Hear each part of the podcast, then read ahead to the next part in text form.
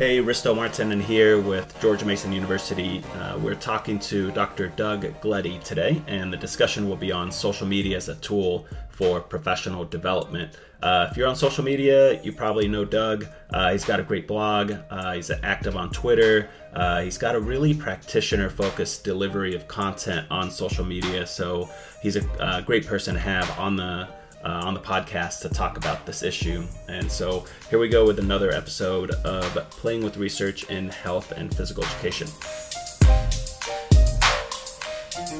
All right, we're here with Dr. Doug Gleddie from the University of Alberta in Edmonton, Canada. Uh, today, we're discussing his chapter that was published in a recent book by Ash Casey, Vicky Goodyear, and Kathy Armour. Uh, the title of the chapter is Joey uh, social media as a tool for professional development.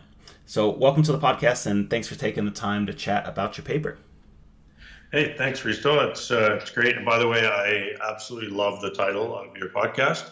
Um, the idea of playing with research is pretty much what I've been doing my whole my whole career. So uh, yeah, I love that title. And uh, yeah, first off, I'd, I'd really like to thank the the co-authors of this article as well as the editors um, it was a real fun piece to work with. Uh, I will admit it was having that many authors a little bit like herding cats, but uh, you know, all of them, Joey, David, Hakan, Lorraine, and Ash were all fabulous to work with. So awesome. So who is Joey? Yeah, and I, you know, as you said in your intro, um, you know, if, if you're on social media and you're a phys ed person, you're going to know Joey and uh, he was okay with being, you know, being kind of outed in the textbook, for lack of a better term, or not the textbook in the uh, in the book chapter. Um, so yeah, Joey is a physical education teacher in Montreal, Canada, who's been uh, in the phys ed world for I think probably he's been teaching for eight to ten years now, maybe not quite that long but he's really embraced the technology side of things. He's uh, been very active on Twitter and in various forms of, of uh, social media. So uh, he runs uh, the, the physicaleducator.com, which is a pretty high level resource, lots of good stuff on there.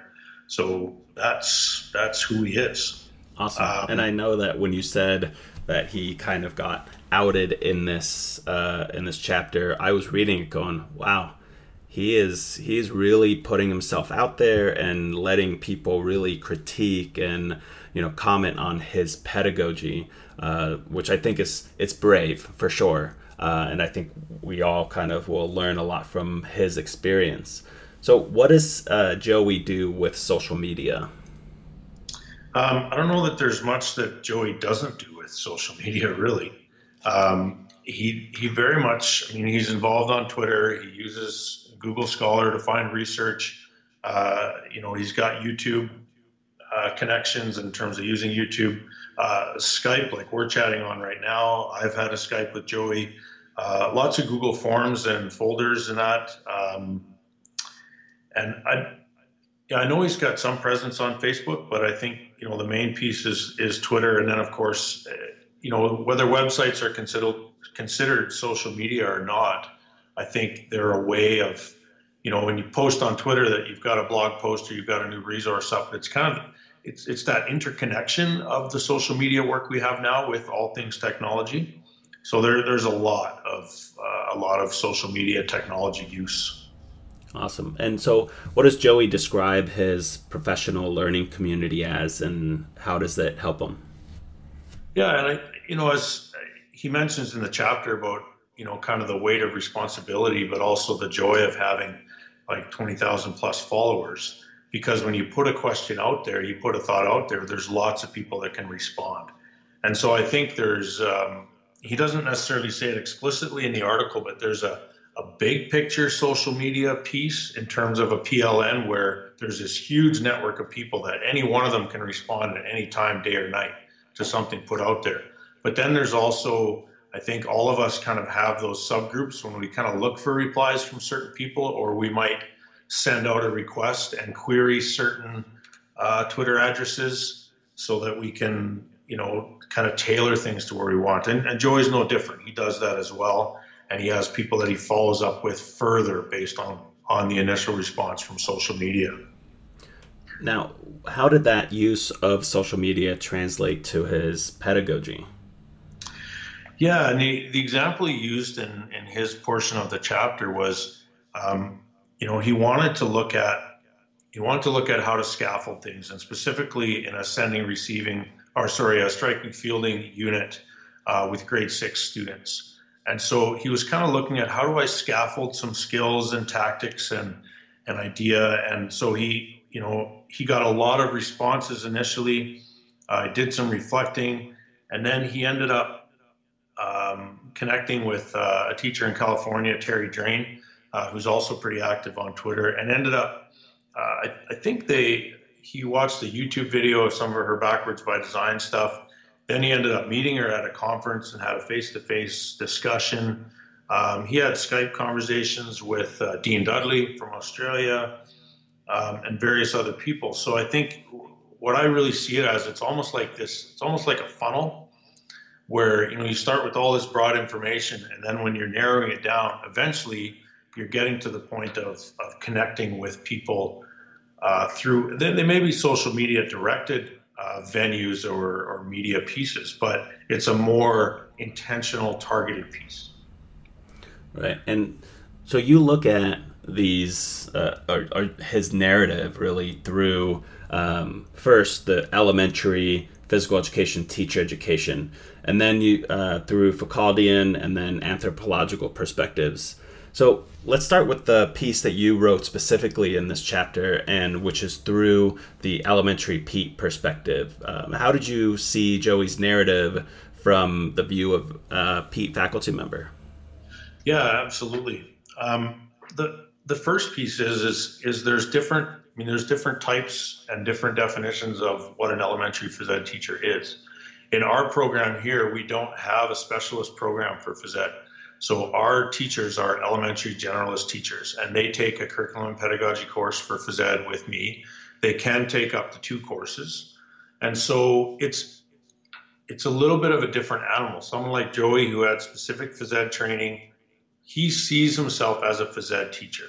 The the pre-service teachers that I work with don't always see themselves as phys ed teachers. They see themselves as teachers. And that may not be in a, you know, at first a real important distinction, but my, and I, I talk about this in the book a little bit, but my philosophy with my students is number one about value. I, I need to get them to value the fact and get them to a point of valuing physical education as part of whole child education, holistic education. Once I'm there, the next step is identity. And that identity piece is do you see yourself as a teacher of physical education? because there's a lot of elementary teachers who feel that oh that's for jocks or athletes um, i can't do that and so getting them to have that identity once we get through value and identity then we can get to pedagogy so what i bring up in the in the chapter is a little bit about um, the idea that if i if i don't have them there i'm not going to blast them with all this stuff on twitter because they're going to be overwhelmed so it's it's kind of like drinking from a fire hose a little bit but I also have to make sure that they want to have a drink. that metaphor is going horribly awry, but that's okay. No, I, I hear you loud and clear because when I taught at Cal State Fullerton, I taught two types of classes, and one of them was an elementary methods class exactly like yours. So you have generalist teachers that come in, and you really have to sell the value of what you're trying to teach before getting into pedagogy. So we were lucky to then also have an elementary methods class that we started moving towards just having for physical education undergraduate students who are learning how to teach elementary. And because we had them intermixed and it was it was tough to get to the real deep pedagogy and I could see that if you go in one of those classes and start talking about Twitter use and being super ingrained, it, it would be it would be tough. Yeah, and even just throwing around, you know, TGFU or TPSR and starting to just throw those around, the people who have a phys ed background might have some steeping in that curricular knowledge. The elementary generalists don't. So it's really it's a time piece. It's picking and choosing what are the most critical elements. That being said, I do believe that if you connect people with social media and with some of the, I'll say, right people on social media, And I say that with a little bit of hesitation, but it is a resource that can continue to be there long after they're out of my class. Yeah, absolutely. And so your second perspective was through Foucault. And let's take a deep dive into Land of Foucault here. Uh, I know your co author, Håkan Larsson, covered this section, but can you explain to begin who is Foucault and what's his major theory? Yeah, I mean, mostly Foucault is known as the, you know, the, the kind of philosopher of power, the idea that all our relationships are infused with power and the power dynamic is there everywhere. It's not just top down. It's it's infused uh, throughout. So, and I'm you know I'll be the first to admit I'm not a Foucauldian scholar. Um, I have been on some student Foucauldian committees. Um, I work with a professor over in kinesiology, sport, and rec who takes a Foucauldian approach to coaching. And uh, although I love the conversations, there are times when I am just completely lost. but um, Håkan did a really good job of, of kind of focusing in on some of the power dynamics. And and really like he writes that you know Foucault's perspective is about self-understanding and it's how we understand ourselves as human beings and our conduct. So how, how do we behave in the social world? Which is a great uh, kind of preliminary piece to that idea of social media because that's the whole you know we human beings are social beings. And social media is another iteration from you know, sitting around the fire in a cave somewhere. Now we sit around a, a screen on Facebook or Twitter. So, um, you know, Håkan really unpack some of those pieces of of power and privilege. Um, you know, even the idea of Joey saying he wants to push teachers to be their best. You know, what's his right to push? Um, and and how you know how does he provide the opportunity to to judge people to put to to be pushed and i will insert here again and you mentioned this already that uh, i'm super impressed with with joey putting himself out there because that was part of the process and we were having conversations writing this chapter after he read all of our pieces and re-reflected on them like i had a conversation with joey and he said it was really hard but it was really rewarding to put yourself out there to kind of be hammered from these three different perspectives. And we, you know, the purpose was not to rip Joey apart. The purpose was to question. And that's really what Foucault does a lot too, is, is in terms of questioning things. So it's not that technology is a bad thing, but we need to consider the unintended consequences. Um, so the other things that Håkan brought out was the idea of, of uh, there was a little bit of the, the culture coming from um, agency was in there in terms of, um, you know, Joey's kind of a big player on Twitter in a way. So what agency does that come with? And then, you know, no technology is culturally neutral. Um, what are certain norms and values that fit in that culture? Yeah, and I think that when you talked about agency, I think there are some major, you know, major players on Twitter just because of how many followers they are uh, or having a website and there definitely is that power power dynamic there. So, um, is there anything else you wanted to add about how Foucault relates to uh, to Joey? I think you know one of the pieces, and I know we'll we'll probably touch on this later, but um, well, I, I, know we will because it's in the it's in, it's in the conclusion. But um, the idea that do you have to use social media or do you have to use technology to be a good citizen? I'm using air quotes around good citizen, but is that expected? It, you know, can you be a good teacher without using technology? Now, I would say yes, you can. Um, you know, it's a tool. So those ideas of, of this inherent kind of power dynamic of if you use technology, you're inherently perceived. Even the whole hashtag of PE geeks, it almost you know, it's this, oh, I'm a PE geek, I'm this upper level. And I, don't think that's what people have intended with it. But if we don't question these things, we never question these things. Yeah, and I think that this this chapter does a really good job using Joey as somebody that we kind of question. And the the third uh, perspective you took was the anthropological perspective that was covered by David Howe. Uh, can you give us an overview of what that was? Yeah, I, you know, that was the one that, that I found. I mean, I, I really enjoyed the other ones as well, but looking at it from a kind of a cultural and ethnographic idea, the idea that schools are places of culture, um, the phys world is a place of culture. Therefore, any professional learning network, any Twitter group is a cultural place, and there are cultural norms. And you know, so David brings up the idea of that. You know, the vast majority of the people who are kind of the people on Twitter, or even the people are they come from a Western uh, methodological or a Western philosophical background, and and we often don't stop and recognize that. Um, to take a moment of, of where they're at um, David brings up, uh, I think one of the most important thing is the idea of uh, context. So where you're teaching, who are the children that you're teaching? So Joey teaches in a in a pretty high end neighborhood. Uh, it certainly you know would be upper end middle class. So these are kids who, and that, that impacts everything from their their skill development outside of school to their access to uh, sport and recreation outside of school, but it also applies to um, you know them being perhaps part of a dominant culture. And, and so we need to consider that as we're looking at where we're going. And, and again, David touches on the idea of the privilege of access to technology. Um, not everyone has this access. And, you know, I distinctly, um, this is not in the chapter at all, but uh, years ago I took a group of students down to Ecuador to, to work with some schools down there, um, schools with a high percentage of orphan kids and things like that. And, and after the first day, we were sitting around and the students were really critiquing the teacher. Oh man, he's not, this is not good pedagogy and this teacher's not doing a good job. And I just asked the students to stop and I said, listen, are any of you certificated teachers at this point in time? No. Have any of you taught in Ecuador at this school? No. So we have to just be open and receptive. To, this teacher has been teaching in the school for 10 years. We can't come in there and tell him everything's wrong.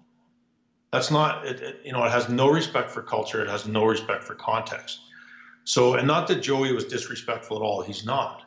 But we need to consider the context. If I'm sharing all about my experiences in, in a middle class school, that could be very different from someone in an inner city school for someone in a school across the world. Yeah, and I think that there is a lot, a lot to that. You know, I I've worked with both students, student teachers, and teachers in you know more of the inner city schools versus more of the affluent schools, and you know some of the stuff that you see on Twitter you just can't implement in certain contexts, and there is that kind of power, and I think um, we had a conversation with. Um, with Harvey about his Twitter paper that that yeah. just got uh, released. So um, we talk about in that podcast too about how teachers oftentimes put the best of the best out there. So they show what they're doing really well, but we're not having that conversation of you know actually showing how we're failing. So it, it's a it's a little bit of a twisted reality in a way. But so your final perspective is the pedagogical perspective, and this section was uh, written by you, Lorraine Cale, and Ash Casey. And you essentially apply a pedagogical lens to the three perspectives we just covered. Um, so, how does Joey align with this concept of power and Foucault's concept of constant checking? Yeah, it's you know it's interesting. It's just it's just that idea of of continuing you know, con- continually look, uh, sorry, continually looking at the process of power dynamics and are we limited by culture? Are we limiting or excluding other types of cultures? And that's a kind of a, a little C culture. Um, you know, like we just mentioned, uh, you know, is it is it a culture of middle class? Is it white middle class? Is it somehow we we look at China like there is no one embracing culture other than the human culture, which is incredibly diverse. So it's just constantly questioning. You know, did did what I do meet the needs of my kids? Did I was I receptive and sensitive to the context? Um, did I allow for other perspectives other than the dominant Western culture to emerge and Western perspective to emerge? And what did I do actively and passively to make that happen? So I think you know we that you know the the concept of power went went all the way through, um, and you know as we talked about before, this kind of idea of being a big name, and I know we moved and and uh, Stephen Harvey talked about this in his uh, in his chapter too, but we you know we kind of start out in, in a professional learning network on Twitter and we we share all the good things. But eventually you maybe get more comfortable or maybe you get to be you feel like, well, I now have enough power or credibility on Twitter that now I can share some mistakes because people won't judge me for it because they've seen all the good stuff that I do. Right, so there's a balance there as well of uh, of checking those pieces. Yeah, and another interesting concept that you brought up in the chapter was that kind of like the view of our world, even through Twitter, is this westernized view. And you bring up uh, Rossi's book from 2015. Can you elaborate on the on that worldview? Yeah, you know, a little bit in terms of, and, and the biggest point I think they they make there is that um, schools are not a place of neutrality there there are cultural norms that are developed. And and let's face it we you know our world that we deal in right now has been hugely influenced by western philosophy western thoughts western practice. That's the dominant view all the way over. Doesn't mean it's the only view. And you know we we don't talk about worldviews enough. So what does a, an eastern worldview look like? What does an atheist worldview look like? There's there's all sorts of ways to go through this and schools are places where this where this happens. Um, and and I think the most important piece of that is the idea of I mean not the most important piece, but the most relevant piece to this chapter is when we put technology in a place of primacy, in a place of privilege, what does that mean for those who can't access it? What does that mean? You know, we're just assume, oh, well, use this app for your phys ed class. Well, 80% of my students don't have a mobile device. Right. Or they have one that's so old that it doesn't update to the apps. Yeah. Or, or my school is inner city and we can't afford all this stuff. Or my school is middle class and we can't keep up with all the technological advances. Right. Or you're assigning things that need Wi Fi access at home. And yes, yeah. the student has Wi Fi access at school, but when they get home, they don't. And it's this concept that sometimes I think people forget right? They just make that assumption of just go home and get online. Well, yeah, that, I, that doesn't you know, actually work. No, no, and I also wonder, Risto, in terms of, and I've I've played with this with my own students too, but um, is phys ed the place where we should focus less on technology because it's so focused everywhere else? We have an opportunity for kids to be face to face, hand to hand, arm in arm, and maybe we need to make sure we keep that. And if we have too much technology in, in phys ed, um, you know, and I've actually, in my own teaching of my pre service teachers, I pulled back on, so I mean, I do talk about technology and I share what we can use it for, but I also talk about the benefits of phys ed being perhaps the one place where kids can drop that technology and they can actually talk and interact and solve problems with each other face to face. Right. I, and I think in the, in the chapter, your last uh, pedagogical approach was super interesting to me. And you talked about how there might be this power dynamic, and we alluded to that earlier of our culture becoming more and more technology driven, and and the tech savvy teacher may end up influencing others and being in a higher position of power. So, can you elaborate on that a little bit? Yeah, I mean it's it it's really so. I think what we struggle with in the last bit of that portion of the chapter is that, you know, to some extent, because of the like, even though there are barriers to accessing technology, there are less barriers now than ever before. Uh, I mean, I've spent some time in in countries in the developing world, and actually, the you know, cellular phones are more used there than they are here in Canada, and the rates are way the heck cheaper. Yeah. But it, um, you know, so we could look at Joey as, hey, this is this could be any of us. This could be anybody we can have that access. We, you can be anybody and have that profile on Twitter. But are we privileging people? Like, are, are teachers who use technology cooler than teachers who don't?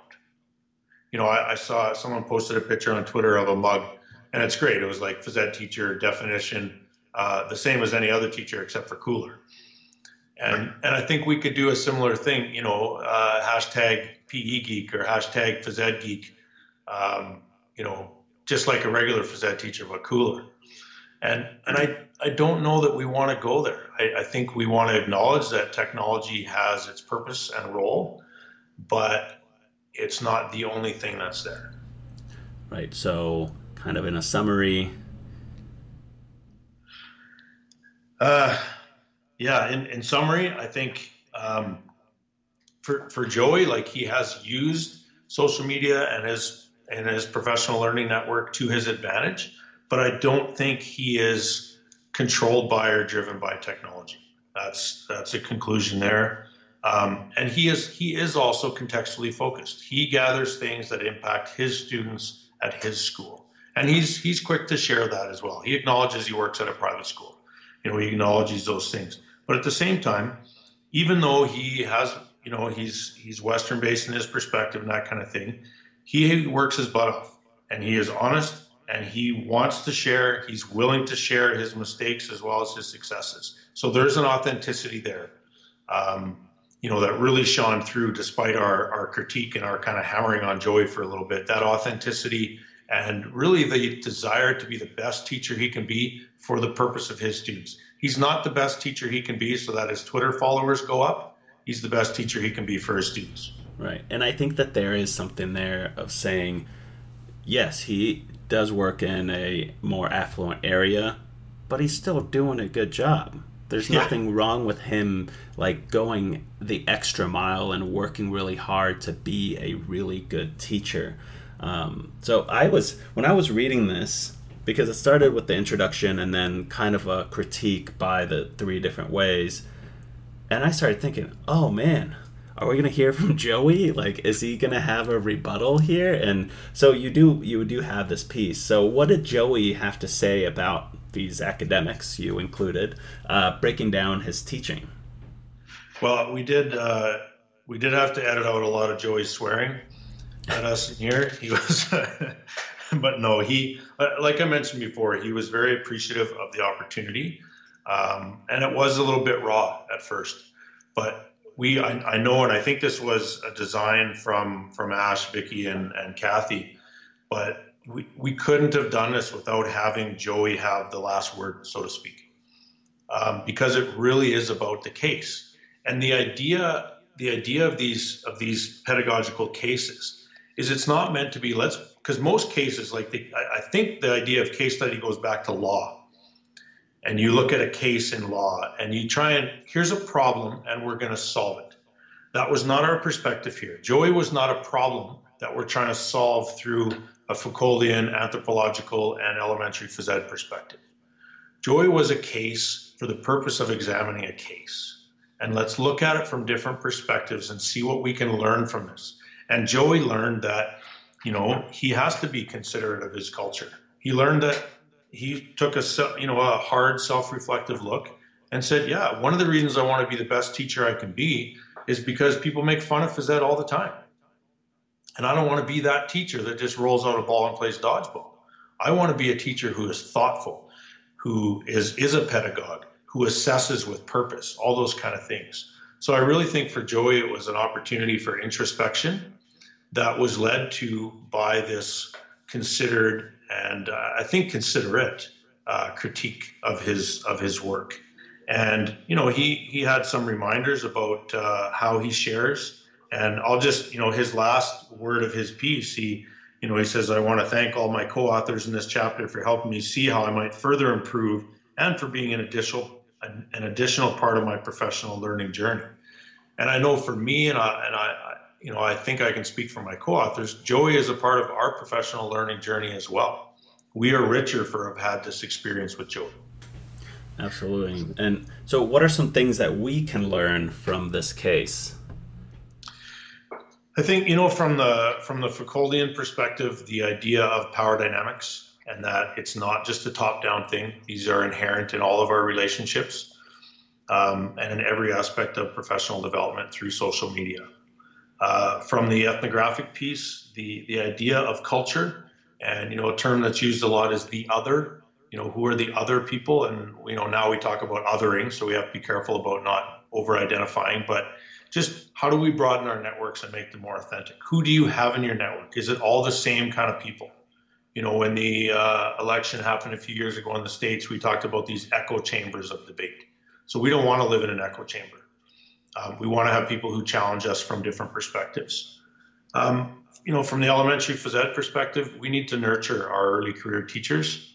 Um, how can we help them create an authentic view of the profession and help them create their own professional network and to be a little bit discretionary, right? And then just you know from the broad techno- technological piece, um, an online PLN can be very important. Um, but that idea of constant checking, to go back to Foucault again, and reflection, and then just awareness: what is their impact? You know, who are we reaching when we get out there? Awesome. Um, thank you so much for your time. Where can people find you on Twitter, social media, your blog? Do you have those off the top of your head? Yeah, I am at the very innovative and exciting uh, Twitter handle of at Doug underscore Gleddie. Uh, very innovative. Um, and I do write a blog at purposefulmovement.net, um, which is lots of fun, and I'm always interested in comments on there. Um, but yeah, I don't uh, I, I don't use a lot of other social media at this point in time. I'm on Voxer a little bit, but not much. Twitter's kind of my main my main feed there. Cool, awesome, uh, and we'll link to all these and the um, and the citation for the chapter as well and the book. Um, which is digital technologies and learning and physical education pedagogical cases. So it has a bunch of these pedagogical cases in there. So uh, thank you so much for your time. Uh, that's all we have uh, on this podcast. And uh, thanks for listening. Thanks so much, Risto.